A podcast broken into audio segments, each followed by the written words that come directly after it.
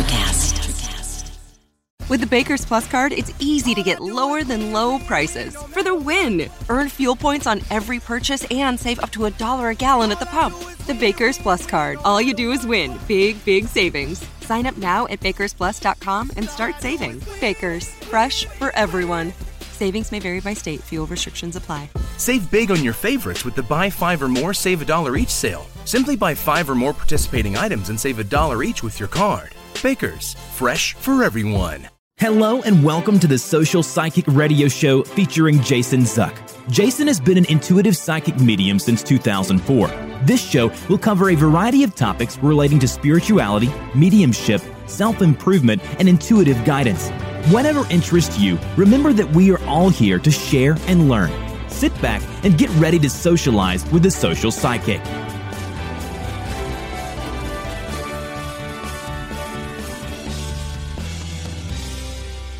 Hello and welcome to the Social Psychic Radio Show. This is Jason Zook. It's with great pleasure that I have the opportunity of having as special guests today David Jay Brown and Rebecca Ann Hill. They are both the authors, co-authors of the book Women in Visionary Art. Brown and Hill provide an exploration of the role that dreaming, psychedelic experiences, and mystical visions play in visionary art. This book includes discussions with 18 well known female artists, including Josephine Wall, Allyson Grey, Amanda Sage, Martina Hoffmann, Penny Slinger, and Carolyn Mary Kleefeld. The authors reveal how they've all been inspired by deep inner experiences and seek to express non ordinary visions of reality, reminiscent of shamanic trance states, lucid dreams, and spiritually transcendent experiences. And they show how visionary art often contains an abundance of feminine energy, helping us to heal ourselves and see that we are all connected. Since early humans first painted their mystic eye onto cave walls, artists have sought to share their sacred visions with the world. Created in every medium, from oil painting and sculpture to contemporary digital modeling. These visionary works of art give those who experience them a chance to see the unseen, realize wider modes of perception, and discover spiritual and mystical realms. In this full color illustrated book, David Jay Brown and Rebecca Ann Hill examine the work and inspirations of 18 of today's leading female visionary artists. It is with great pleasure that I welcome both of these authors to the show. Welcome to the show, David and Ann. Rebecca, I'm sorry. Welcome to the show. Hi, thank you so much for having us. Hi, it's a pleasure to be here. Thank you so much for taking us on the show, Jason. Uh, it's a pleasure. I've been uh, really excited about this episode into the topic that your book covers, and to, I would say for our audience, that one of the things I want to let them know is that this book is, as as I said off the air before we got onto the episode together, uh, it's a great piece of work that you could keep on your coffee table, and it will make a great Right. conversation piece for any gathering during the holidays or beyond. It's something that I I've left the your book on my coffee table, and a lot of people are picking it up, looking at it, and asking me, "What is this all about?" And I tell them that I have an episode coming up shortly, and they can listen to the episode and gain a greater understanding by us interviewing both of you about your project. And Oh, well, um, thank you so much for those kind words. We're most appreciative. Ah, no problem. No problem. The first question I want to ask you guys is what gave you the motivation to create Women in Visionary Art? Okay, I'll I'll go first with that. Um, what inspired us to do this book? Um, I guess a number of different factors kind of coincided together. Um, I had been doing interview books for years. This is actually my I think my sixth or seventh interview book, so it's something I've been doing for a while. But you know, one of the biggest criticisms that I got for my book, and this was certainly not intentional, but I was criticized every book for always having more men in the book than women. And this, like I said, not intentional on my part. I was interviewing people who, whose ideas I really appreciated and who I wanted to share their ideas with the world. But um, I really wanted to do a book with just extraordinary women. so so that was part of the, the motivation for doing this book, because I really wanted to do that for years. Um, another motivation is that ever since I was a teenager and experimented with psychedelics, um, I've been fascinated by the, the visions that you see with closed eyes, the, the transforming three-dimensional, hyperdimensional, you know, geometric, fractal, dreamlike imagery that you see that's that's just absolutely amazing. Um, that has fascinated me for a long time, and any artwork that tries to capture that, I, I found interesting. And in the past, you know, 20 years or so, there has just been a flood amazing visionary artwork. So that was another inspiration.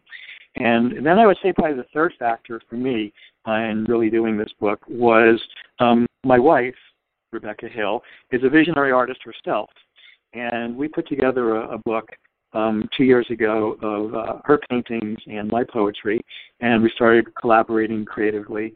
And she introduced me to this amazing community of women visionary artists. And it was through talking to her and philosophical discussions late at night. Eventually, we got the the inspiration and then the motivation to work on the book, and then it just it magically happened.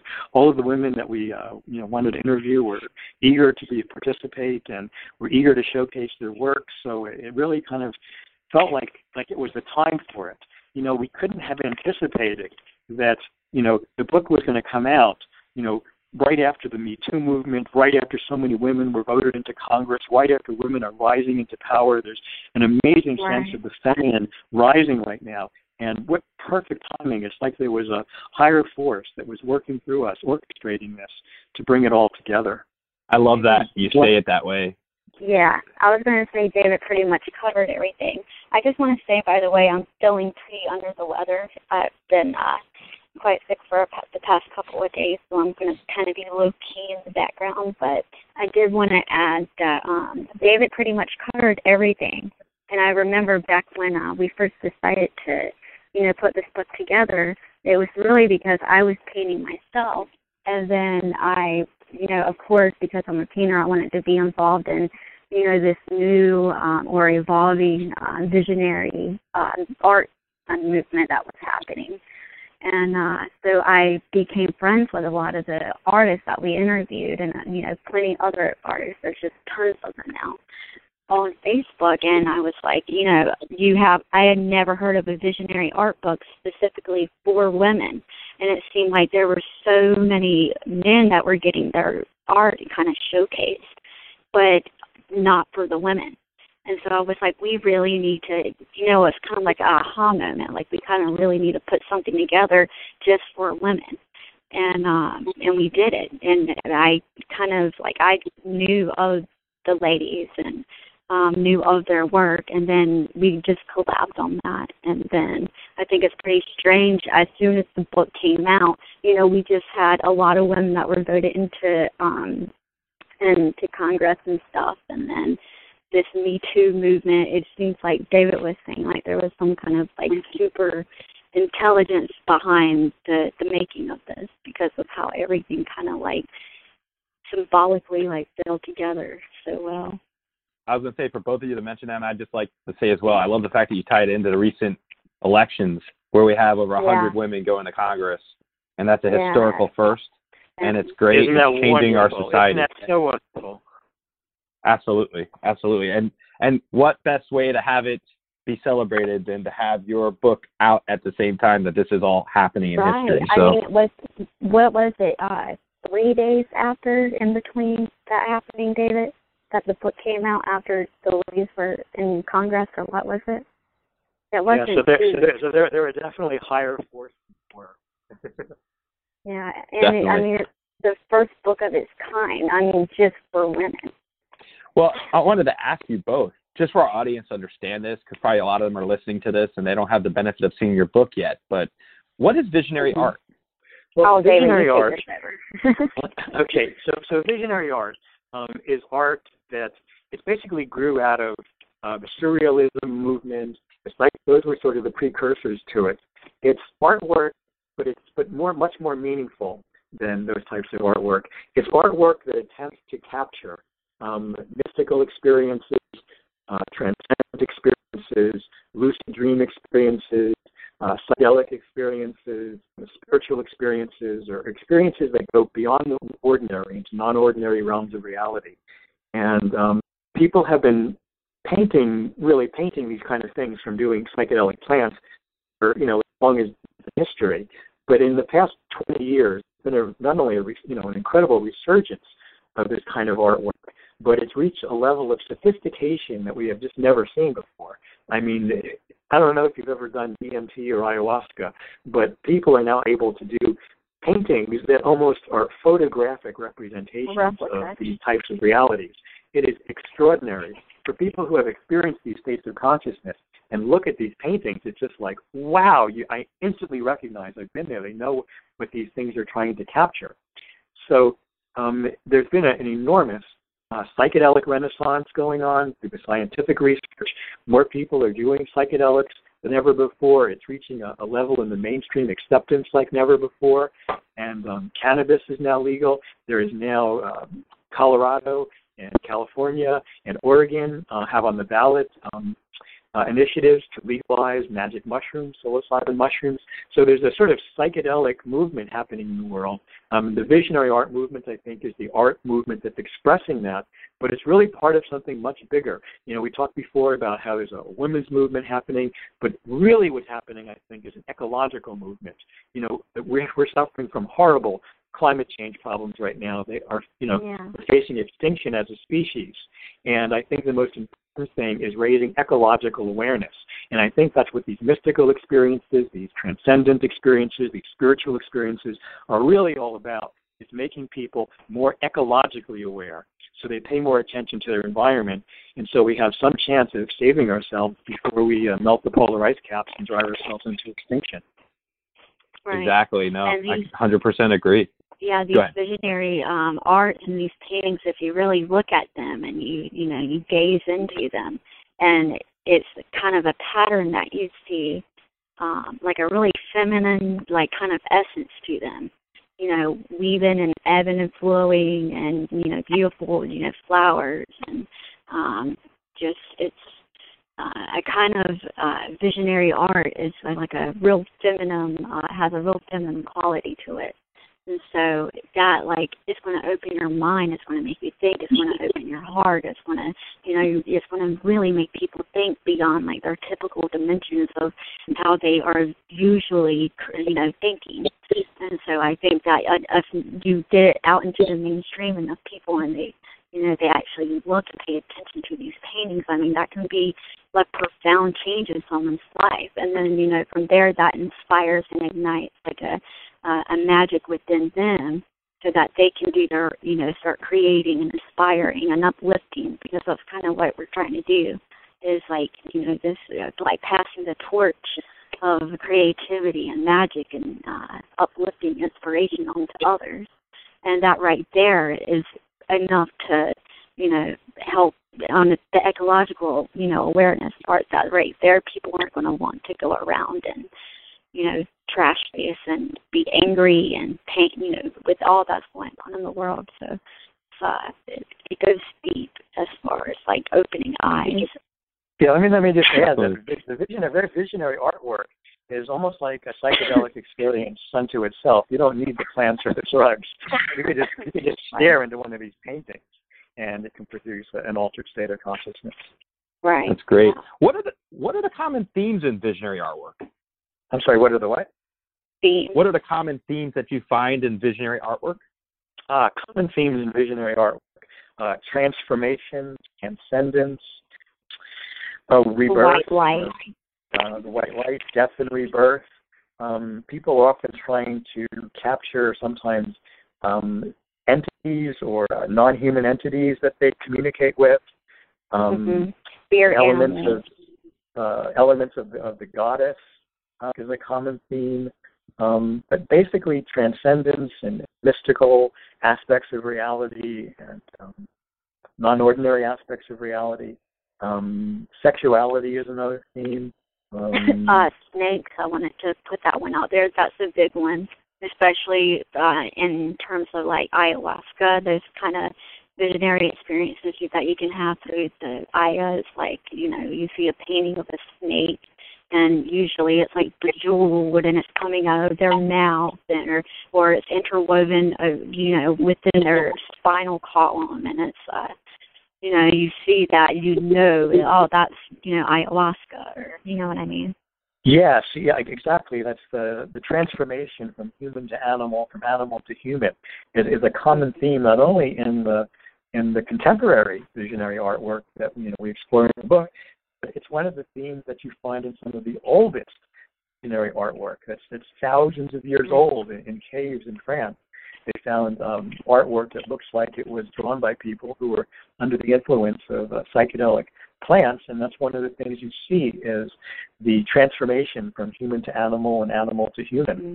So there's uh, human hybrids. It's a very common theme among uh, among shamans and, and the uh, ayahuasca regions of the uh, Amazon as well. Yeah. The other big one I wanted to say real quickly was the uh, the eyes, the all-knowing eyes. You know, whether they're running through, you know, the galaxy or they're within like the anatomy of the body, or there's like one, you know, the third eye focal point uh, for you know representing the pineal gland, or um, eyes just interwoven throughout, um, you know, the sky, whatever it may be. You see like quite a few of those eyes and then anybody knows you take a psychedelic and you go through this journey there you there's eyes everywhere. Everything's conscious. Everything's you know of, aware of itself. And so that you see the eyes and then it's kind of like representative of of the all knowing or you know the, the godhead or you know the the wisdom within you know the pineal gland. And i noticed that you showcase these individual female artists I wanted to mm-hmm. ask you, starting with Allyson Grey, yes, you conducted an her. interview with her. Yeah, so you interviewed her first, and can you tell us a little about the process of how you got her into the book and you highlight regarding her yeah. particular involvement? Yeah, well, I, I, I know Allyson has been a friend. Alex and Allyson Grey have been friends right. of mine since, since 1995. Um, I, I, I was friends with Alex uh, long before anybody really knew who he was. It was it was it was Tool that made Alex Grey's work famous sometime in the, in the late 90s, the band Tool. Um, before that, you know, Alex did the cover of my book, uh, Voices from the Edge, and I remember telling people at the time, Alex Grey is doing the cover of my book, and nobody even knew who he was at the time.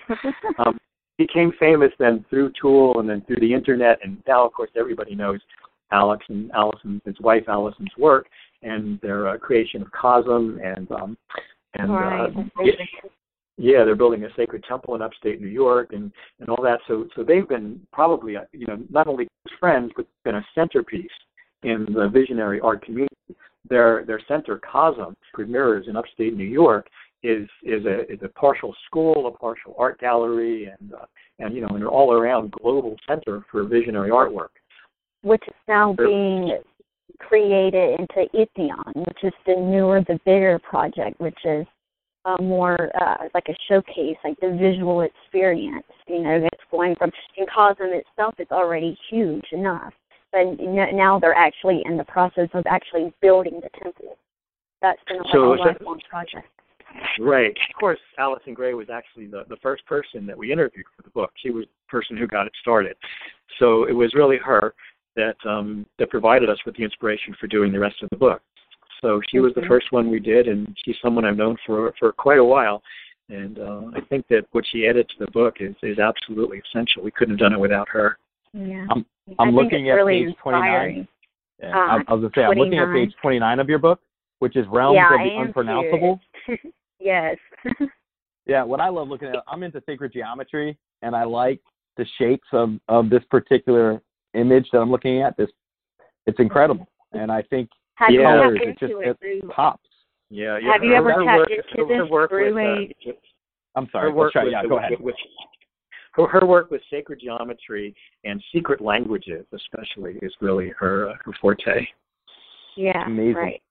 So have Definitely you great. tapped into this uh, with uh, any kind of uh, shamanic experience or through meditation or drumming? Because I've actually seen this you know, the order, and I've also seen the chaos, uh, and I've also seen the secret language, but it's totally okay. different than Allyson's. I want to tell you, I'm looking at it right now, and I'm an intuitive psychic medium, so my intuition is very high, and I'm very connected spiritually with the stuff that I do on a daily basis. And I'm looking Yeah. at this right now, the realm of the unpronounceable, and the way I feel about it is it's almost to me like the even though it's a still photo, it's a still image in the book, it feels like everything's moving around and it has a certain harmony to it. And it shows a lot of complicated and intricate parts, yet everything's interconnected. To me, that yeah, would reflect yes. uh, the interconnectedness of our universe and everything within it and all the intermittent Oh, parts sure. and everything else. That's what I get looking at it, but that's just me.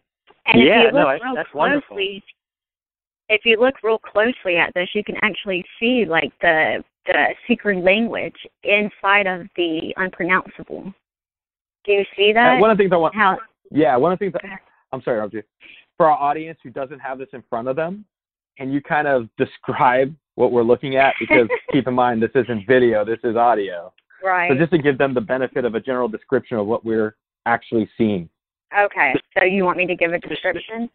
All right, so Just it's a whole bunch of teeny tiny blocks, and each teeny tiny block has hues of every single color in the rainbow spectrum. And it, so it's going from, you know, your indigo, violet, the blue, green, yellow, red, you know. So all the colors, um, I think there's eight different colors. Didn't she say eight different colors, or was it 19 that she made? I'm forgetting now.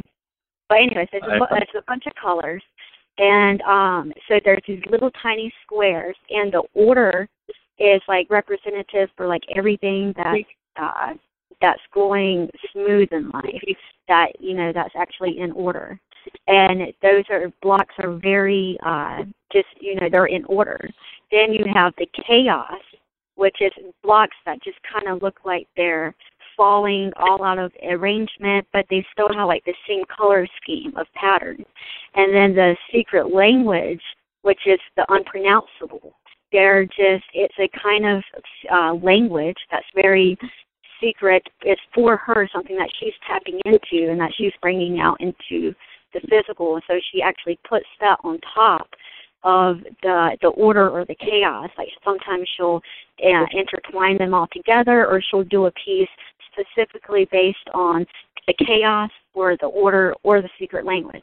But it but she is always with the with the eight basic colors. I think I got Okay, that. that's I think I nailed that. Can I say something about the, about the secret language? Um, Yeah, the, yeah. The, the, the, the, the, the origin of the secret language.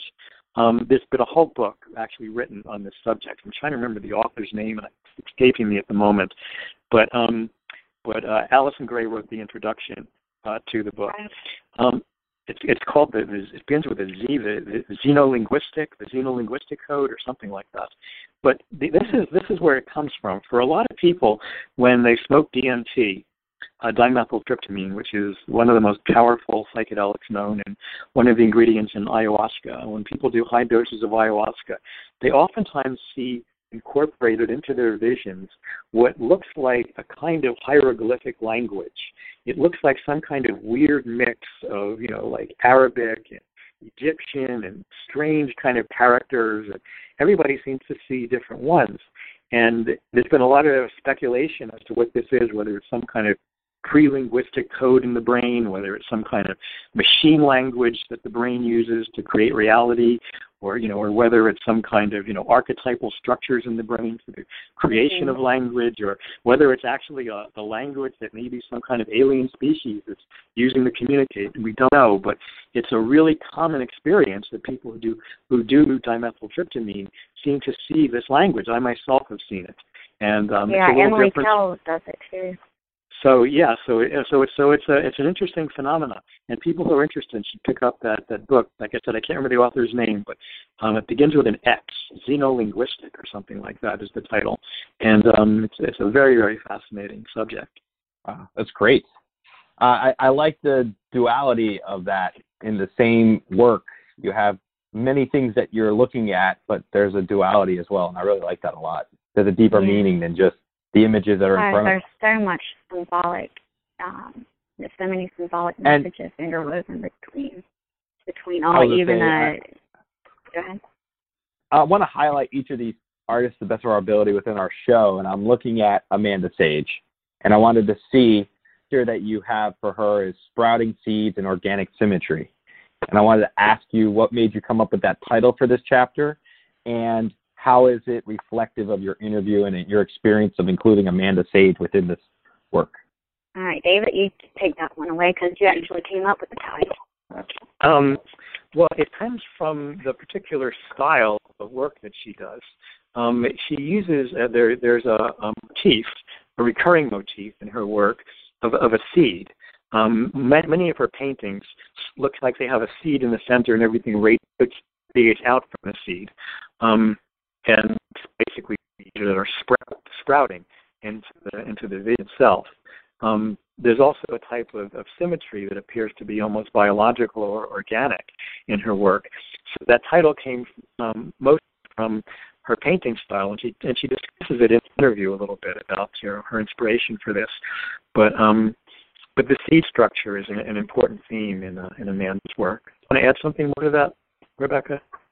Well, I mean, I think that when, if I can remember uh, correctly, she was saying that the seed is pretty much like a safe container that she created. Like, where is your like safe haven at? Where is your where is somewhere that you can go and just like let go and feel peace and relax and she was like created like this egg shape, you know, because a lot of people would say, you know, what's the deal with eggs? And she's like, you know, it's not an egg. I mean, it could be an egg. It looks like an egg, and but it's really a seed. And I'm planting for like a safe container for myself.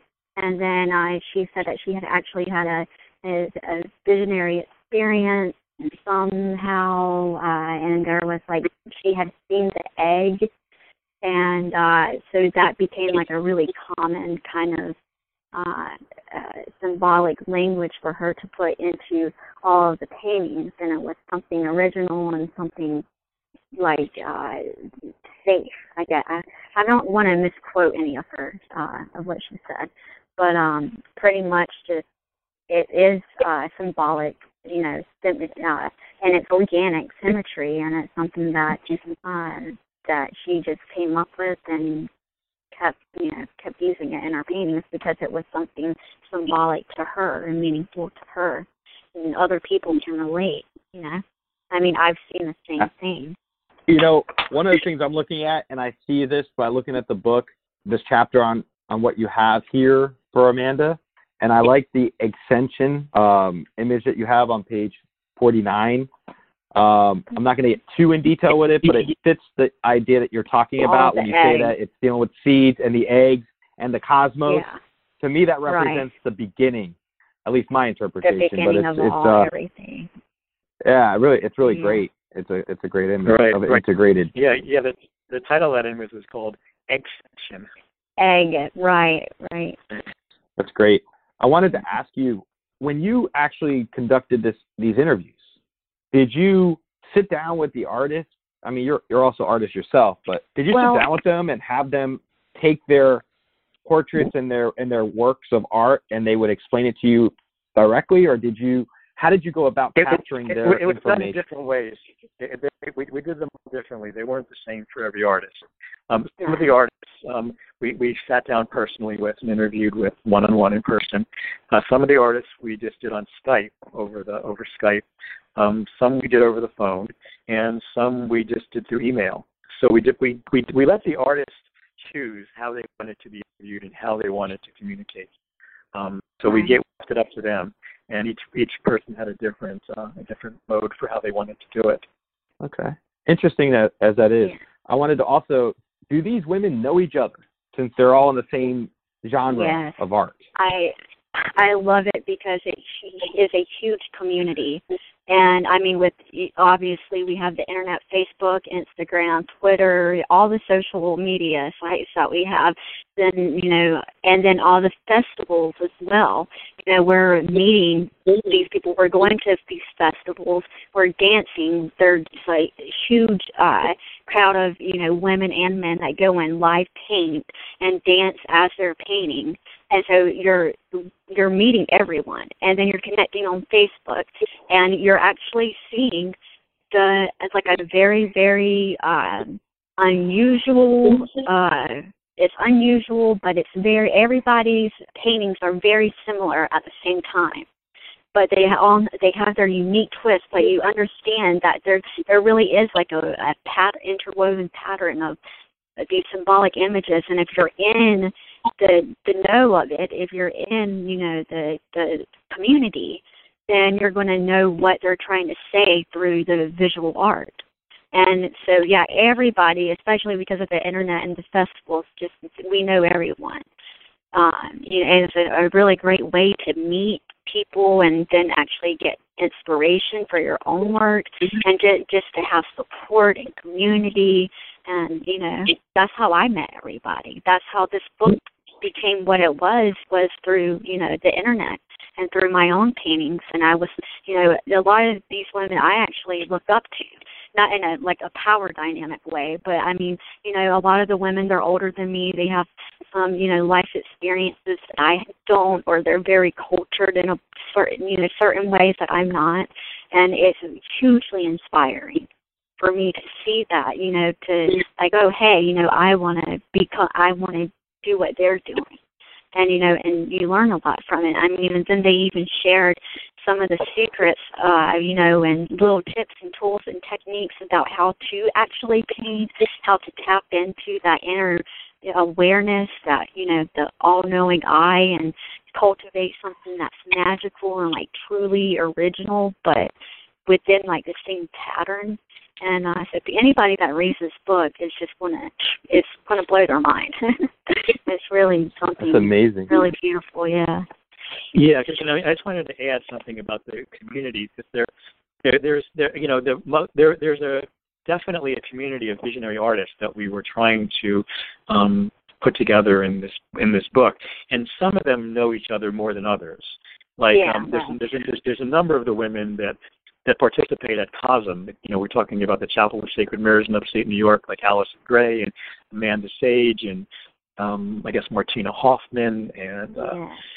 um, Emily Kell. Autumn, too. yeah, Emily Kell. They're they're there a lot. And there are some of the other women who are a little more independent. Um, Yeah. like, Penny like Slinger and then Carolyn Kleefeld.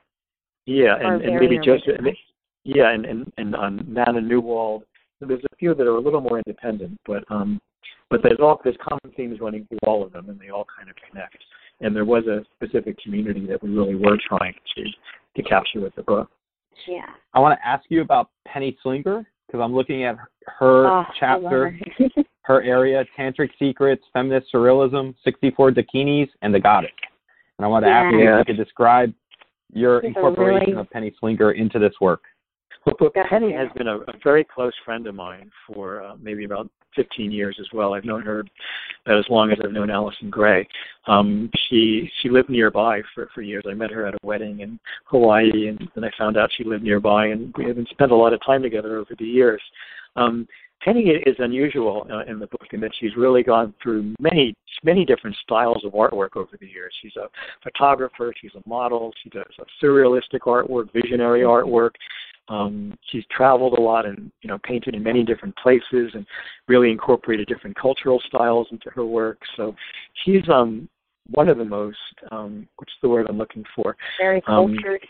She's she's she's one of the most experimental um women Mm. I think in the artists in the book who's experimented with the most types of styles and sculptures and, and um she's always you know trying something new and uh, we've been very impressed very inspired by by her work and by her support over the years Uh, I was just going to say one one of the things I see in her work is that there's a lot of nature incorporated with her with her artwork, and I think it's great. It's a it's a Yeah. You know, she- really she- good she- she's, image. well, up, up until recently, she's been she's been living out in uh, in Boulder Creek in the middle of the beautiful redwood forest. Um, so it's probably a part of the inspiration for the nature of her work. So also, She's very- also she's very very, ecological. very connected to the ecological, you know, awareness, and to very, very, you know, um, concerned about the ecological crisis on the planet right now. Did you want to add something, Rebecca? Um, not really. I mean, I have some thoughts kind of like floating around in my mind about Penny and, you know, how we were talking about how everybody, you know, there's this whole visionary art scene and, you know, it's, uh, you know, all the festival goers and things like that. And I've actually had a pretty challenging time trying to kind of, like, I guess, fit in with this whole movement. Like I just feel like I'm, you know, I don't really belong, or I, you know, we all have these insecurities. And when I became friends with Penny, it was like I, it was like the goddess sent her to me because it was this magical, amazing, stylish, very cultured, very creative woman that I looked up to so highly. And she is into every you know a lot of the things that i'm into as far as like photography and film and you know makeup and uh just painting everything. She's into it all and that's kind of how i am and uh but i went there and she was so vulnerable and opened up to me about you know things that you know like she didn't really felt like you know that, that she fit in or she wasn't um you know her her list got in the way or you know the when she was younger all the insecurities that she had to kind of face and how she was a loner. And it was like wow here's this magical woman that I look up to and she's sitting here and she's telling me about all these insecurities. And I mean I have a list too. And so that kind of like you know, it's a little embarrassing. I'm trying to learn to let go. But um, you know, things I just don't really feel like I fit in. And she was still it it's not about fitting in, it's about staying original and true to, you know, whatever comes through to you in your in your own creativity, you know. And she was one of the, you know, she was the only woman that I looked up to that, you know, she fits in, but she didn't. Uh, she wasn't a real big part of the festival scene. You know what I mean?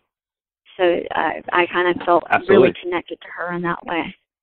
Excellent. When you mention or reference festival scene, I was wondering if you have any specific festivals, in case our audience is wondering what festivals you're referencing. Uh, if you could name which whichever ones you're um, previously well, discussing. of course, there's Burning Man, and Burning Man Okay. is huge, and it's just David's been a couple of times. I've never been. Um, something you really have to prepare for. But I know a lot of people who have been and that go, you know, yearly. Um, but besides that, there's much smaller festivals around. Like we have the uh, Electric Forest and the Rainbow Festival. What other ones are there, David? Um, Uh, the the Rainbow- Starwood Rainbow- Festival. Starwood Festival, Rainbow Gathering. Um, I mean, there's tons of them. Um, yeah, I mean, there's, the there's, there's, there's tons. Yeah, I and mean, what a lot just- of these a lot of these women do is, is, is they do live painting at the festival. Yeah. Like while there's music playing, they'll they'll be live painting in the That's background. great. Sorry, I was gonna say I've I've been to one festival so far. It was a small thing called Earth Dance, which was here in Tampa, well, in the Tampa area, Lakeland area, last year in 2017. Oh, cool. That was my first festival I've ever made it to, and it was a smaller scaled one. But yeah, Yeah, I, I mean, I can understand uh, what you're describing. great. Yeah. Yeah, I mean, they have think, music think and activities, workshops, you know, dancing to live painting, um, workshops for uh, meditation and yoga, or learning, you know, uh, sham- how to sh- shamanic journey, and or how to deal with your anger, or you know, how to, uh, you know, open yourself up more to, you know, the. Uh, the source or whatever it may be. There's just tons and tons, depending on the festival you know, there's just tons of things Yes. to do, but really it all comes down to one thing, and that's connecting, you know, with like-minded people. correct. I mean, there's thousands of us now, thousands. Burning Man is the size of, a- of a. It becomes, I think, the third largest city in Nevada for that one week. That's how many people. Forty, I amazing. forty or fifty thousand people, and it is extraordinary. It is amazing there. It's a fully psychedelic city. They have they have they have streets. They have a newspaper. They have a mayor. They have everything. It's just unbelievable. I think it's more like seventy thousand, seriously, for one week. And if I'm correct Yeah. to say that when you're done with the festival, you don't leave a trace of anything left behind in Nevada when you're there in the desert. Everything goes That's- with you. that- Yeah, That's the I mean, rule. That's that's the rule for Burning Man. I'm not sure about the other festivals, but that is the rule of Burning Man. Leave no Well, trace. It, that's, That's amazing. rule generally, but I did hear from um I, a festival. I'm not going to say which one, but I did hear that there were a lot of you know people that weren't very ecologically aware and there and they're leaving their trash or they're leaving you know a, a kid left a whole sofa out there you know and you know they're right there on the lake and so there's plastic getting into the water and it's just some of the festivals you know there's i mean people that go there that aren't so ecologically aware and that just kind of leak there everywhere. So if you're listening to this, please pick up your trash.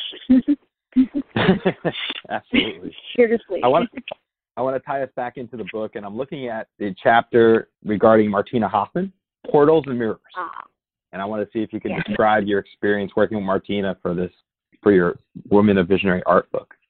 Martina is my love. I'm so inspired by her. I'm in, you're going to hear me say that about every one of the the women here in this book, but she's really captured something about ayahuasca that I've never been able to see with another uh, by another artist, and she is so wise. And she actually had a um, a partner who passed away um, quite a few years back, and she was very open and intimate with David and I about their relationship. And he is the reason that she started painting more in the way that she started to paint. And she he was basically her.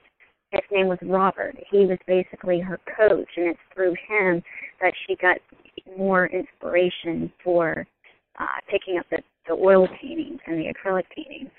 But um no, uh, I guess like her art is very ayahuasca like. I mean, she's the snakes are very common in her work, and she does a lot of portrait style. Um, what would you say about Martina? Oh, the sculpting too. She was a beautiful sculptor. She is a beautiful sculptor. She went to college and actually studied sculpting. So she does like mm-hmm. she did this whole goddess series and you know women that actually have curves and have a you know a little bit of belly and you know a nice butt you know they're they're, they're super skinny. So it's like all the all of the female forms and celebrating the beauty with all your you know whatever shape or size that you are you know. I think a lot more people especially women really need to be aware you know about their body image and learning how to celebrate themselves instead of trying to be, you know, whatever's in Go magazine. Yeah, that Sure. was beautifully put. I don't know that I have anything to really add about that. I just wanted to say that um, that Martina's ex partner, um, who passed away, that Robert, Rebecca was referring- we, yeah, was was is, is Robert Venosa, the visionary artist whose work people are a lot of people are oh, familiar with. Amazing. So Robert Venosa, I actually- he's done a he's done, he's done a few books of his work has been published, but they were together for many years, and uh, he was a huge inspiration to her. Yeah. It kind of Yeah, reminded the- me of you and you and I, David. It was kind of like a twin flame thing we got going on and we were seeing like that through them. Yep, you know, like, like, you a and me. like a reflective mirror.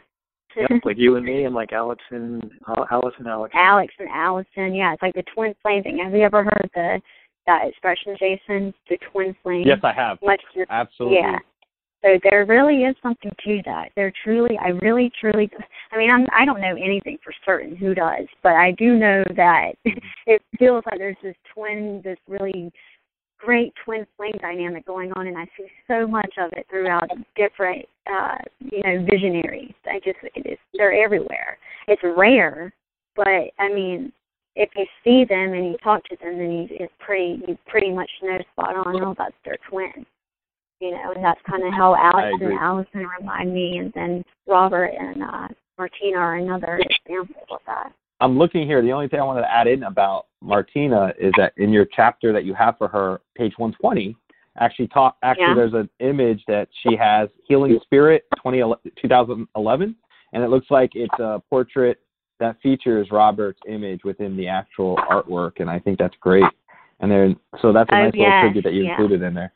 Oh yeah, she's. I mean, I think Yeah. she's even currently creating a um another painting of Robert. I mean, he was a he's a muse, and he's a you know they were together for uh, quite a long time. They, you know, but and I love that she can celebrate and bring forward his work. You know, now, I, now I mean, he's very much. She even says in the interview, she's very much more uh spiritually connected to him now than they were when he was here physically you know, and Yeah, and yeah, yeah. She, she, she actually said in the interview, I'm looking at the interview, she said, Today I feel that Robert has become one of my primary guides and protector spirits. He offers me wise counsel whenever I need him. So, yeah, she feels That's great. like she's, she's it's just as connected to him now as she ever was, she says.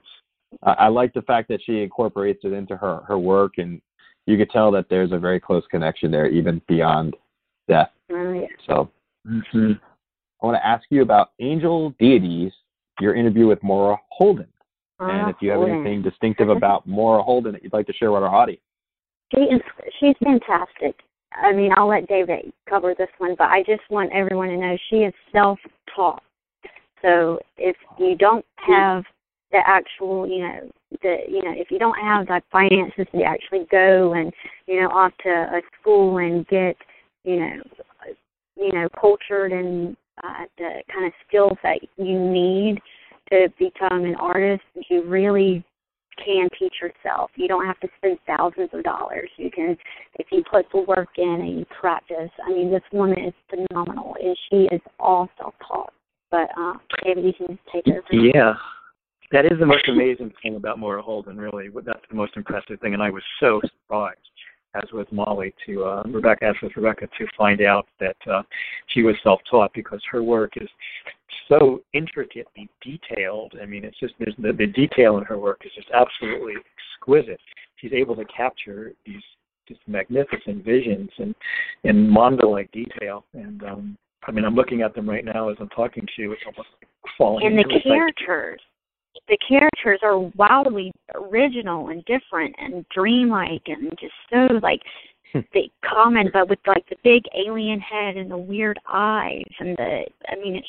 You, I mean, if you're looking at the book, you can see what I'm talking about. But these are like deities from her dream space, and I wonder, you know, what is the reality to this actual entity that she's, you know, like maybe a soul clan kind of connected to in that kind of way, or if, I mean, I just wonder, like, what are the, what is this, you know? yeah yeah well that, that was another that was another important theme in our book. We asked almost everybody we interviewed whether they um felt at times like they were receiving invisible guidance from some type of spirit or non-human entity. And uh, every single person that we asked i think responded uh, affirmatively to that and said that they do feel like they're in touch with different goddess entities or deities or spirits or you know some type of something that they're communicating with or muse that's helping to guide their work.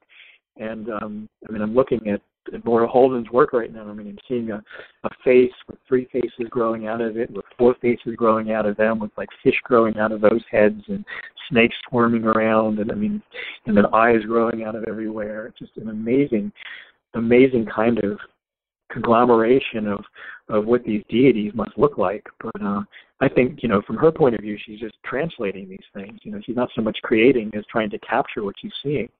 You know, I find uh, interesting when I'm looking at her work. Uh, I noticed that you'd asked her about her influence from Salvador Dali and Ernst Fuchs on her creative work in our interview. And uh, Yeah. here in St. Pete in, in Florida, we have the Salvador Dali Museum, which is a lot uh, uh, a lot of his artworks there, and I'm very familiar with that over the years, visiting multiple times. And I could see the influence that you know, at least I could see from the, the Dali that I'd been exposed to his works, that you could see the Yeah. uh, influence in her work from that. And the fact that she's self-taught is pretty amazing. Yeah, I could see I could see Dali's influence as well. I- I've always wanted to uh, to visit that museum in Florida. I've been a big fan of Dolly for for a long time. What what really differentiates though um, surrealistic work like Dali's work and Max Ernst's work uh, from the visionary artwork is um, that a lot of the surrealistic artwork doesn't really have deep meaning in it. It's more like just Mhm. random dream imagery. And there's oftentimes a you know a spiritual message or a transcendent message encoded into the visionary artwork. So it's not just random, bizarre imagery, but actually carrying a kind of deeper spiritual message. I'm just moving through this because I know we have about certain number. We have about 20 minutes still left. Uh, I want to ask you about. Wow. Yeah, it goes it goes fast. The Alchemy of Creative Yeah. Ecstasy with Carolyn Mary Kleefeld. You discuss Um, what brought you to highlight her work and incorporate her into the women of visionary art. David's been really great friends with this woman for a long time, and I, I'm really good friends with her now too. But I'll let him take this question over. But she is fabulous. she really is. Yeah, yeah. Ca- Carolyn's been one of my one of my closest friends really for, for over 25 years. Um, she did the cover of my first book. Um, we collaborated on a number of different creative projects over the years. She was interviewed for my book Mavericks of the Mind as well. Um, I think she's one of the more probably maybe the most original artist in the book. It seems like she her work doesn't really have a lot of influence from other artists. She does a type of expressionistic uh, work that she doesn't really call visionary um, or psychedelic. Yeah. Um, she calls it visionary expressionism, I think, is the is the term um, that she uses. But uh, it's it's a type of expressionistic work that maybe is more reminiscent of like Van Gogh's work or Picasso's work, and um, but has a transcendent mystical quality to it as well. I, I I love her work very much. I've loved it for years. I have her work hanging on the on the walls of our house here, and um, I've had uh, they're almost like portals into other universes. I, I love that her with her po- with her paintings she does uh you know poems. She writes poetry as well for a lot of the paintings, and it's like it gives you a better glimpse into like what she's kind of you know representing in the paintings. But the thing is, you can look at her paintings, and everyone is going to interpret what they see within the abstract piece themselves. You know, and, and it might be totally different than you know what Carolyn was feeling at that time, and she'll write a poem poem about it. I know that I've looked at a piece of hers and have you know, oh, this is you know this and this and this, and then I read the poetry that goes along with it, and I was like, okay, wow, she was on a totally different page than me. So I, it's really interesting to see what you know what people see within an abstract piece of work. And I love abstract work.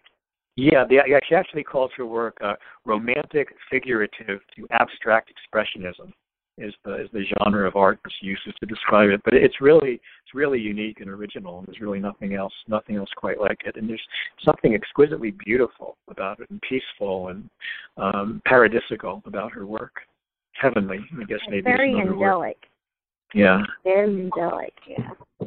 Very. What I what I like about her looking at her work, I love the vivid colors she uses, and I like, yeah. like you said, it's it's it's really beautiful. Uh, Isabella, the Polish Gypsy, on page 151 is a very beautiful, distinctive work, uh, and she has the poem above it in the wild element. I like oh, I like yeah. the way that that's featured in your. It's very pretty. Yeah, that's actually the cover of one of her books. That painting, uh, Isabella the Polish Gypsy, that's on the cover of her book Vagabond Dawns, which is a collection of poetry that she did. But uh, yeah, she's an extremely talented and uh, really magical woman, wow. and been a dear friend for many years. Really a dear friend. I do like her style, and I, you know what I like about our interview today is that we're featuring so many different forms of different oh, artists yeah. and their different approaches, unique approaches. I was trying really and hard to uh, bridge a lot of you know original people together. Like I said, they all like captured that that visionary experience, that vision. You know what I mean? But or the transcendent experience, but they all are very unique in their own way too. Correct. I wanted to a- ask you about Jessica Perlstein, blending creativity and spirituality. What made you mm. decide to include Jessica in this work? Well, I actually introduced David to Jessica. She had been a Facebook friend of mine, and I just really loved her work. I mean, I was seeing that she was doing live paintings at festivals, and she um, did this beautiful piece. And I remember I fell in love with it. It was it's called uh, Cosmic Nectar, and it's a um the hummingbird and the hummingbird is like having all these like really cool vibrant like vibrations kind of spiraling around and out and interwoven through all of the plants. And um and then you see the DNA helix and it's kind of like going down into the plants. And has has like a luminous glow around everything and it was something that I really I I I tuned into that. I, it really tapped and I started looking at her work. I was like, wow, you know, she actually is really great. And um I think she might be like a year or two older than me, like uh but um I knew that she had to be in this book along with uh, Ashley Foreman. Um but her and Ashley Foreman I was like they have to be a part of this book because they they're young and they represent something that's you know represent like this youth and this these transcendent experiences. And they even though you know physically you know they're a, a bit younger than some of the women they're in their mind their mentality they're really wise. And you can see it through their paintings and their expressions and the way that they carry themselves and talk and you know very ecological aware and so you know it's not all about you know biological age. I mean i want to truly believe that we're much older and wiser and you know souls than what's on the the, sur- the surface so that's why I wanted to bring her into the book. It's one of the main reasons was to show people that you know younger women can have, and younger men too, but younger women do have this wisdom within.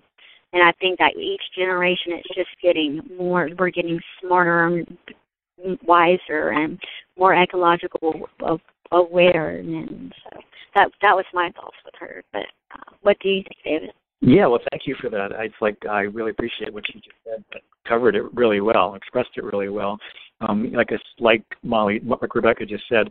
By the way, I keep calling her Molly because her art name is, is Molly Moon Sparkle. So just yeah. so people know, that's why I keep recurring to Rebecca Most as everybody Molly. calls me Molly. But but um but, but in any case, um I was very impressed when Molly showed me Jessica's work, and what really impressed me the most is she captures uh, ayahuasca visions again, like Martina, very very well. There's a ayahuasca spirit to them. I think that's captured very well, and she's uh she also tries to um, paint about visions of the future and, and visions of future communities uh, that are more harmonious and ecologically um, harmoniously connected. And she's also a wonderful life evolve. Um, here she is painting at the OZORA Festival in uh, 2016.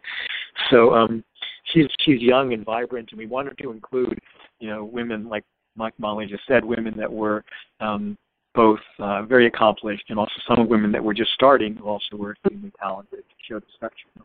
There to be a really wide variety in race and age and um, culture and uh, just you know a, the whole spectrum. We didn't want anybody to feel like kind of like excluded. We wanted and we wanted people to see that within every you know race or uh, kind of uh, no matter your age or you know where you come from, this visionary experience is being captured through a lot of people. You know, a, lot, a whole variety of different people.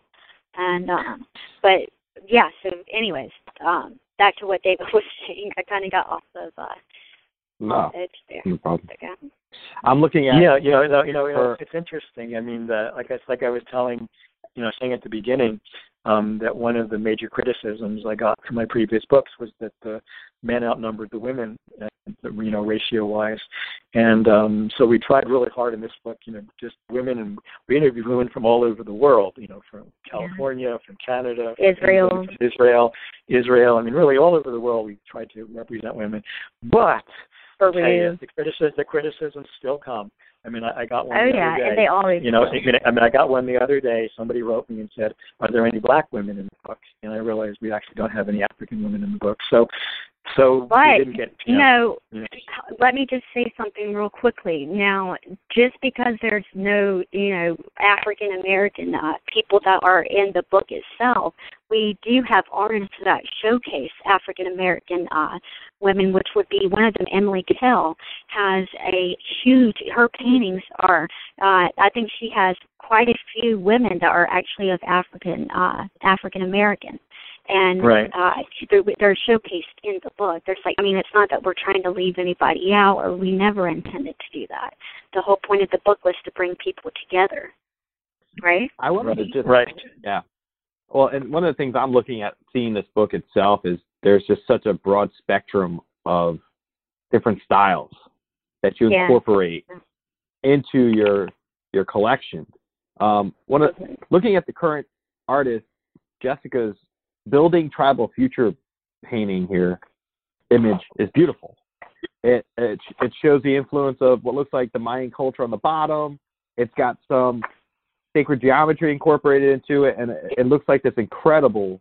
I mean, just an, Which an this? amazing image in the middle. It's on page 177 of your book. It's called Building Tribal Uh, Future. with the hummingbird, yeah, yeah, Yeah, Okay, Pretty yeah, Bird. Yeah, rising up. Yeah, Right. that's, it's it's that's definitely an amazing image that she created. And then Mhm. I compare that. Well, actually, 178 is the cosmic nectar. I think that contains the hummingbird.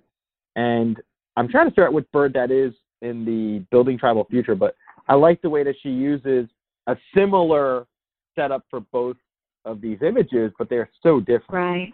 Yeah, they are, And and you see that throughout all of. Yeah. yeah, you actually you can see that in, in a lot of the women. Actually, you can you can see that in um, well, the who's the Israeli woman that we interviewed, Molly? Uh, Um, Noah. Yeah, Noah. There's, there's a certain symmetry that's that you can see in all of her paintings, and, Oh, and Amanda yeah. Sa- and Amanda Sage that, that that seed shape again, and you can see it in Jessica's work too. There's a, a real similar kind of pattern You can see it in everyone. Yeah. I mean, once you get in the flow, so the first thing is like a whole period, uh, you know, getting experimental with your paint and your whatever tools you're using, and a lot of practice. I mean, just like with everything else, you want to be good at it, you got to practice. You, you know, you're getting inspiration through all of these uh, images that you're seeing in from all of the rest of the psychedelic community, and you're having these visual, visionary experiences, whether it's through psychedelics or drumming or meditation or you know uh, any of that that uh, your dreams, whatever it may be, that you know transcends you know this normal realm of consciousness. You have that, and you have the other inspiration of seeing the other women or the you know guys in the visionary field creating their art, and you experiment and you practice, and over time you will gain a original piece of you know like my thing right now is the moon. So most of my paintings that i'm doing all have something symbolic of the moon and the trans the energy that we receive from the moon so over time you kind of develop this style and it's and i think that's so super important especially for artists that are just starting out you know learn and take in and receive you know from other people but be original stay true in your alignment as long as you stay true and you're doing what feels right for you and you're not copying, you know, necessarily copying everyone else and you're staying truly original, that is going to get you somewhere if you stay consistent with it. I agree with you 100%. I think looking at your work and just seeing the collection of all these various artists under one cover is all the Mhm. more reason for someone to pick up your book and, and really have it um, and look through it. I think from just us discussing the difference that we were able to cover in our show today, it Yeah. presents a Aw. stark differentiation between each of the artists' approach and where they are able to provide images that represent their viewpoints and images that represent how they see it through their lenses and their talents Right. combine that to create the images that they have. And like you said, they, some of them have done mystical journeys, spiritual journeys. Um, I just I just think taking that and using their creative energy and talent, to, and that you guys showcased it in such a great way. It's a great collection. It really is. Thank you Uh, so thank you much. so yeah, much. we really enjoyed it. Yeah, it was a It, it was it- so i mean for me it was very eye opening and i drew so much strength and inspiration and guidance and you know this feeling of like belonging that i did not have before we put this book together before we put this book together i mean i was going through what they would call like the dark night of the soul and you know i was i felt very alone i felt you know like i didn't i really couldn't connect with anybody and I realized we were talking with each of these women that we all have the same, you know, uh, insecurities, you know, and it really gave me the sense of belonging. And so that's what I want other people, you know, also when they pick up this book and they actually read and they look into the paintings, I want people to say, "Wow, I'm really not alone," you know, I and draw inspiration from that and be uplifted. absolutely. Beautifully said. I wanted to ask Beautifully said. Uh, Absolutely. I want to ask you, how long did it take you to put this together? How like how many how many months or how how long did it actually take you to combine all these artists under one cover? I think it was about one year that it, that it took. Is that right, Rebecca? About a year. Um, Just, it, it took it took about over a year to do the interviews Yeah. and to get everybody's permission and to put everything together, and then another year um, of going back and forth with the publisher um, during the editing process and the actual arrangement of the photos and everything. But um, I think it was, it was a two-year, but maybe It's Two and a half years total? for everything. Good. Yeah. yeah, two and a half years total. I think. Well, it's It phenomenal. was fun, it was a project. really it But it was a it was so project, much but fun. well I mean, it was just really great fun. Yeah. This is yeah, what I I want to love ask that. you We had we got to create it together, David and I. Yeah, you created something that you both have as a creative venture that will outlive all of us and Oh, represent something so so important. Yeah. I want to ask you, looking at your work, Women of Visionary Art, and going through this as we were able to do today, for anyone in our audience that's an aspiring artist, what recommendation would you have for them to pursue their passion in today's society? Do you want to take that? Rebecca? Since, go, no, you Well, go for it. I think I kind of spoke well, my piece well, when I was don't you saying. Ian, after I say? I mean, that's one of the questions that we asked everybody in the book. Um, you know, what what what what uh what recommendations would you give to the young artists who are, especially the young women artists who are reading this? And um, they gave different you know different advice. Um, some of the women said that you know um, it's important to develop your own style um, and to not Yeah. copy other people. Um, it's important to usually have a, a second job so that you're not financially dependent on it right away. It's important to not give up and to uh, you know keep persevering. Um, it's important to do what you really enjoy and what you love because if you're not enjoying it and not loving it, you're you're not going to want to do it for just hours on end um, when you're not really getting paid very much for it. And I would say Remember also something- have a schedule. Really have a schedule and go follow that schedule. You know, I and I learned that from Allyson Grey. You know, I was like, wow, you're a mom and you're, you know, you're building Cosm and Entheon now, and you've done all these bodies of huge paintings. Like, how how do you keep it all together? And she's like, you know, everything I do in life is an art, and I have to schedule my day out, and I follow that. And as long as you do that and stay on that schedule, then you'll be okay. Then you know things will fall through or come together. That's great. Right. We have about three minutes left. I want to ask you, where would our audience find? Do you have a, in terms of your website or any information about this book? Uh, I know they could probably go on Amazon and order the book, Yeah. Women of Visionary Art. Mhm. Is there anything that you have regarding a website or any information that you'd like to share via social media that Yeah. you'd like to share with our audience so that they can find out more information about you directly or contact you personally? Okay, so I have a website. It's RebeccaAnnHill.com. R E B E C C A A N N H I L L. And um, this is also in the book too. I have it the my web address, but this is a web address and it has basically you know everything about me. I'm very open, and I you know I write a blog called Go Ask, Ask Molly, and I uh, do my photography art. I share um, you know, I share my journey, my process, all of the light, all of the dark. I have a page up there of it and his work and where you can find his interviews. Now, I also have a page where you can get uh, limited edition signed autographed uh, copies of this book on my in my merchandise shop, and I, you know, I sell prints of my work too.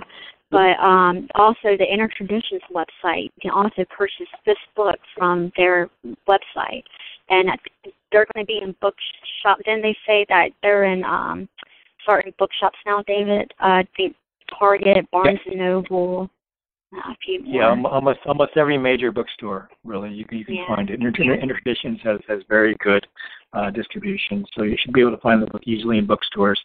Uh, like Molly, like you and Molly said, Amazon Inner Traditions websites has it.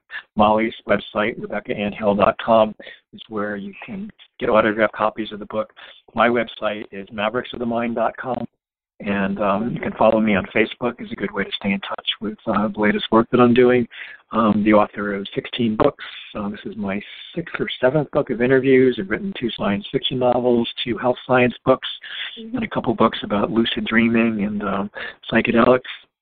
Uh, you can find my books on uh, the Amazon sales page for David Jay Brown. And stay in touch with me on Facebook. And Yeah, um, or has been- Instagram. and this is and this been- Instagram too. Yeah, and this has been a real pleasure. So thank you so much for inviting us on your show. I- I really enjoyed it. Yeah, I- this has been really know- fun. Even though I was sick, it was still fun. You know what? I, you. I will tell you this. Thank you so much for both coming on. I'll tell you that I've been doing this for about six months and I love it. It's uh, Aw. something that I I I just enjoy so much being able to do and have people, great people like you, come on and share your passion. Aw. I think. Yeah, it's based really cool what you're doing.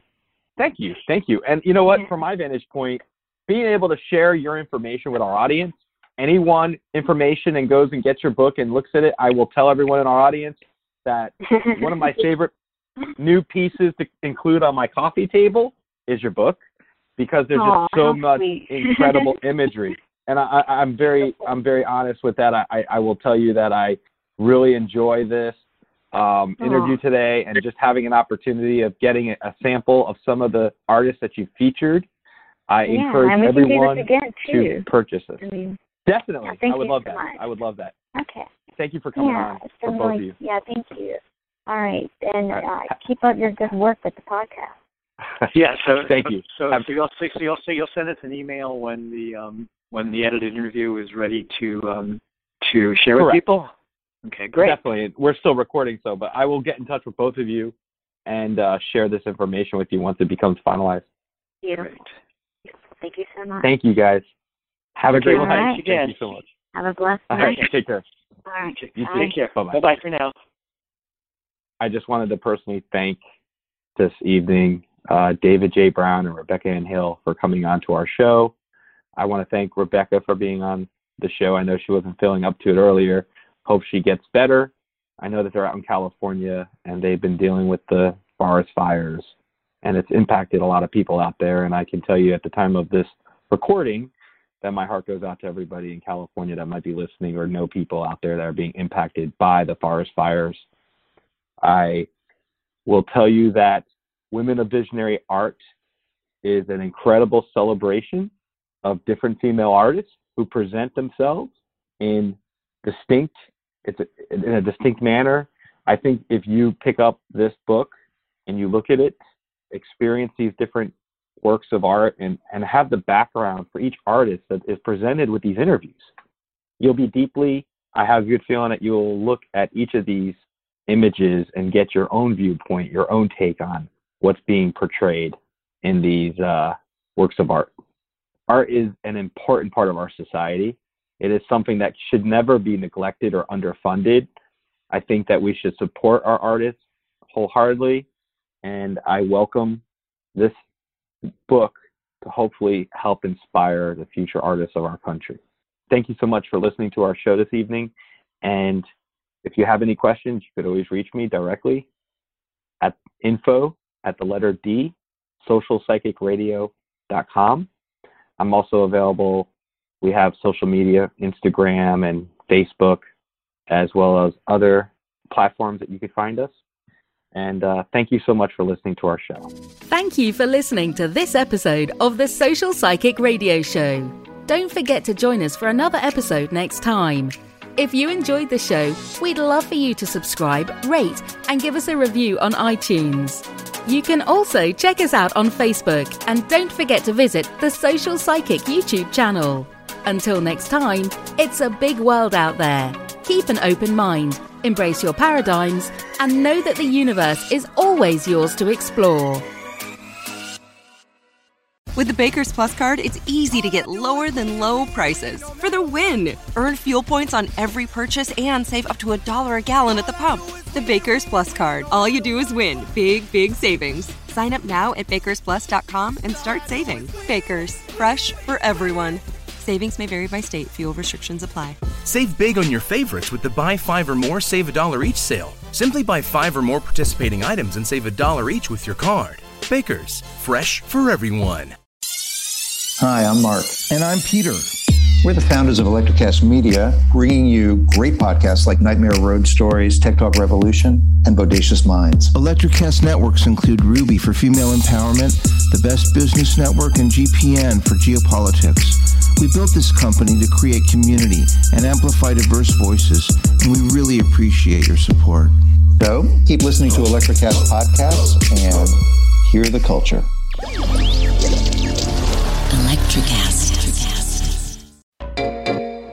Hey there, fabulous souls. I'm Stephanie Baklaan. And I'm Eden Alpert. And we're the hosts of the brand new podcast, Unapologetically Fab. Get ready to join us on an amazing and real journey as we dive into life after 40 and own it. We're all about changing the narrative, leaning into who you are, and living a life by your own design. Join us as we embrace life unapologetically and redefine success. This is Unapologetically Fab, an Electrocast production. See you there.